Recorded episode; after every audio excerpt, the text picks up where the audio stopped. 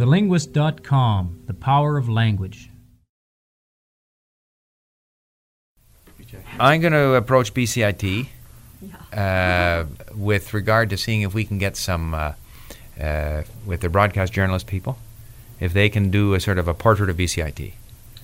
Talk to professors, talk to students, talk about all the different subjects. And I'm going to try to do the same thing with Nate, because we'll get two different collections.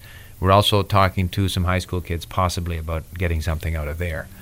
Um, so those are some of the things. Uh, Home Hardware here locally said we can interview them in the new year, so we can go down there. Excellent. Excellent. And uh, so those are some of the things. I guess one of the unfortunate things is that we don't get a lot of structured feedback on what people want. And it's very easy to get one person says, I want this. Maybe no one else is interested in that. So I guess that's a bit of an issue. One question, what do you think, what do you think, uh, David and Jill, that you could do in terms of sales right now? If you just brainstorm, who could you go to? How do we sell? Sell, get trainers on, get individual students on. If we're talking in the broadest possible sense, a marketing activity. I mean, you do. You are both involved in sales when you are on the voice chat, and you're on in sales once once we get someone there. Any form of communication that we have with our learners, that's an opportunity to sell, whether they're active users or people just inquiring or people that we could either we want to make sure they stay on, we'd like them to upgrade to a higher service level, whatever the case may be, or if we provide good service to them and they are happy with their experience, then they're going to tell their friends. So anything that we do where we interact with our learners, you're in effect salespeople. So so sh- should we set up this marketing at The Linguist as a group? Sure. Because I'm in touch now with the Bank of Montreal. Uh, I'm going to be in touch with the Rotary, with other people.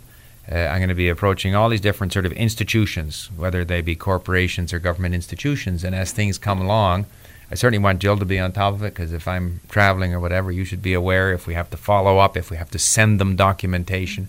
Uh, and we should all be thinking about how we can best uh, work with these people and, and, and, and get them on. So I think if we're all thinking, we'll come up with good ideas. And I think it's just better for everyone to be in the loop. It makes everyone feel a part of it and understand what's happening. And, and uh, it's just better if everybody knows what everybody else is doing and can help us build some momentum. We had that little get-together, that dinner that went over quite well. I'm not. Sh- I don't know the resi- what happened afterwards about it. I just know the, the hearsay or the what. Chinese dinner. Yeah, yeah. Um, the notion that we're physically here for them, that we're that we're with them, that we're talking with them. I know there's the no- nature of the independence, working on their own, but the fact that. The communicate, the fact that we're around them, with them, seeing them occasionally. We've talked about this before, you know, going out for coffee with them or something like that. But if there was something arranged where there was a, a meeting of some kind, that wouldn't be a huge burden, would be once every two weeks or once a dinner. David, why don't you and Jill become a committee of two and come up with our social program, whether it be dinners uh, or we can go hiking or we can do any number of things. And we don't have to commit to a tremendous frequency. Yeah. Once a month even might be enough, you know, or it can even be irregular. It doesn't have to be. The trouble is to get into something and say, oh, geez, once again, you know, we got to do this. If we have it on an irregular basis, uh, I think people would enjoy it. Mm-hmm. And it's just a matter of how we structure it. We off- obviously have to get a commitment ahead of time from people. So, but I think that's a very good idea, David, if you could take the lead on that. Okay. The other thing, too, is... Uh, Our uh, discussions right now are all online, but we certainly could have face-to-face discussions if we had enough people that wanted to do it. You know, if if it involves us having to drive somewhere to meet them, though, we want to make sure that we got five people we're meeting. We can't be doing a one-on-one. So that's uh, maybe that's something for the future, but uh, something to consider. And we could publicize. I guess if, if we're going to get publicized and have a special event and get people together, we might as well do something like have a dinner or... as opposed to just getting together for an hour of discussion. You know, certainly we can meet uh, we can meet in places like cafes or whatever, which again makes me think one thing you could do, for example, David or Jill, near where you live, put an ad somewhere and say, you know, here you are, you're offering a tutorial in English using this revolutionary new system uh, in the sort of Delta White Rock area.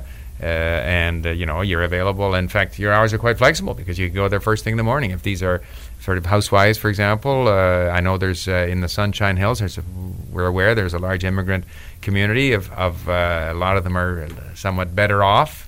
And the housewives, uh, I think, would be quite interested in having a little coffee uh, party or whatever and, and work on their English. So, and or, you know, these are some of the things, you know. It reminds me, for example, we had this one Uh, person who is uh, from Spain and who uh, wants to teach English. Well, uh, I'm thinking maybe we could send people to different markets to develop the corporate market there on our behalf, as long as they're fully trained on our system.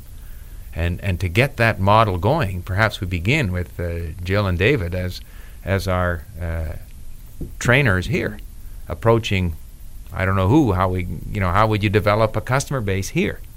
It's just a thought, and you'd have to factor in your own costs, obviously, uh, in terms of providing the face-to-face tutoring once a week or even once every two weeks. But because it's on our system, therefore they get a, a much, you know, a, a more effective, uh, you know, the whole learning process is much more effective than if it's just relying on that once a week or, or once uh, every two week, uh, you know, encounter with a tutor. Yeah. So that, when I say we look at the, the broadest sense of how do we market now? Mm-hmm. And I, I think the idea of trying to get of training people on our system and having them become trainers and people who can develop markets for us, initially locally here and then in, uh, in other countries.